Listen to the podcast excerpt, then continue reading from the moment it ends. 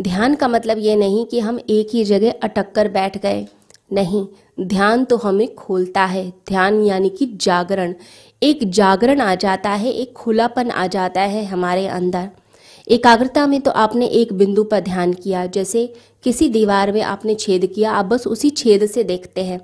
लेकिन जो ध्यान होता है, उसमें तो आप दीवारें भी हटा देते हैं। एक खुलापन आता है अस्तित्व के साथ हम एक होते हैं। फिर कोई चीज़ विघ्न नहीं डालती, जो जागरूक है, जिसने स्वयं को जीता है, फिर उसे कोई चीज़ विघ्न नहीं लगती। अभी हमें हर चीज़ विघ्न दिखाई देती है, लेकिन ध्यानी को कुछ विघ्न नहीं दिखता। वो जब कोई आवाज़ सुनता है तो वो जो आवाज़ आ रही है, दूर से उसे घंटे की आवाज़ आती है, घंटियों की आ रही है, पक्षियों की आ रही है।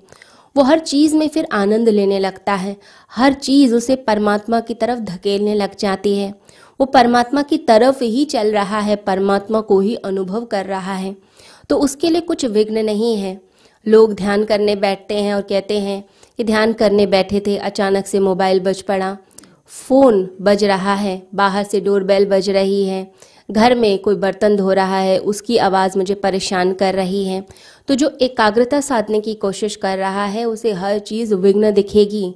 और जिसे हर चीज़ विघ्न दिखाई दे रही है, यानी कि उसका ध्यान अभी सिद्ध नहीं हुआ। वो अभी धारणा तक ही पहुँचा है, अभी वो एकाग्रता ही साध रहा है।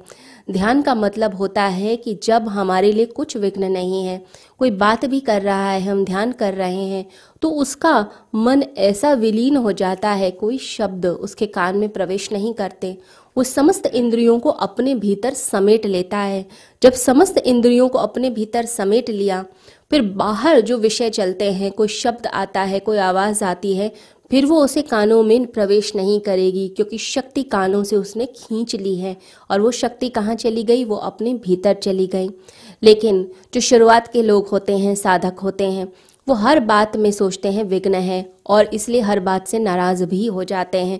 क्रोध आने लगता है। जब हम कोई चीज़ की ज़बरदस्ती करते हैं तो क्रोध आएगा ही आएगा क्योंकि वो स्वाभाविक नहीं है और हम थक भी जाते हैं। लोग हर चीज़ की एक्सट्रीम करते हैं, अतिरेक करते हैं, प्रेम का, मित्रता का, क्योंकि जो भीतर से आ रहा है, हम वो नहीं कर रहे।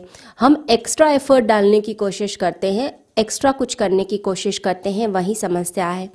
तो ज़्यादा जो लोग एकाग्रता में फंस जाते हैं, सिद्धियाँ तो उन्हें प्राप्त होने लगती हैं अलग अलग तरह की साइकिक शक्तियाँ मिलने लगती हैं, अद्भुत शक्तियाँ मिलती हैं, लेकिन परमात्मा से वह वंचित रह जाते हैं। पतंजलि ने पूरा विभूति पाद लिखा कि कितनी कितनी तरह की सिद्धियाँ मिलती हैं एक तपस्वी को। लेकिन ये सिर्फ़ इसलिए बताया गया कि ये है, चेतावनी है कि इनसे बचना नहीं तो परमात्मा से वंचित रह जाओगे।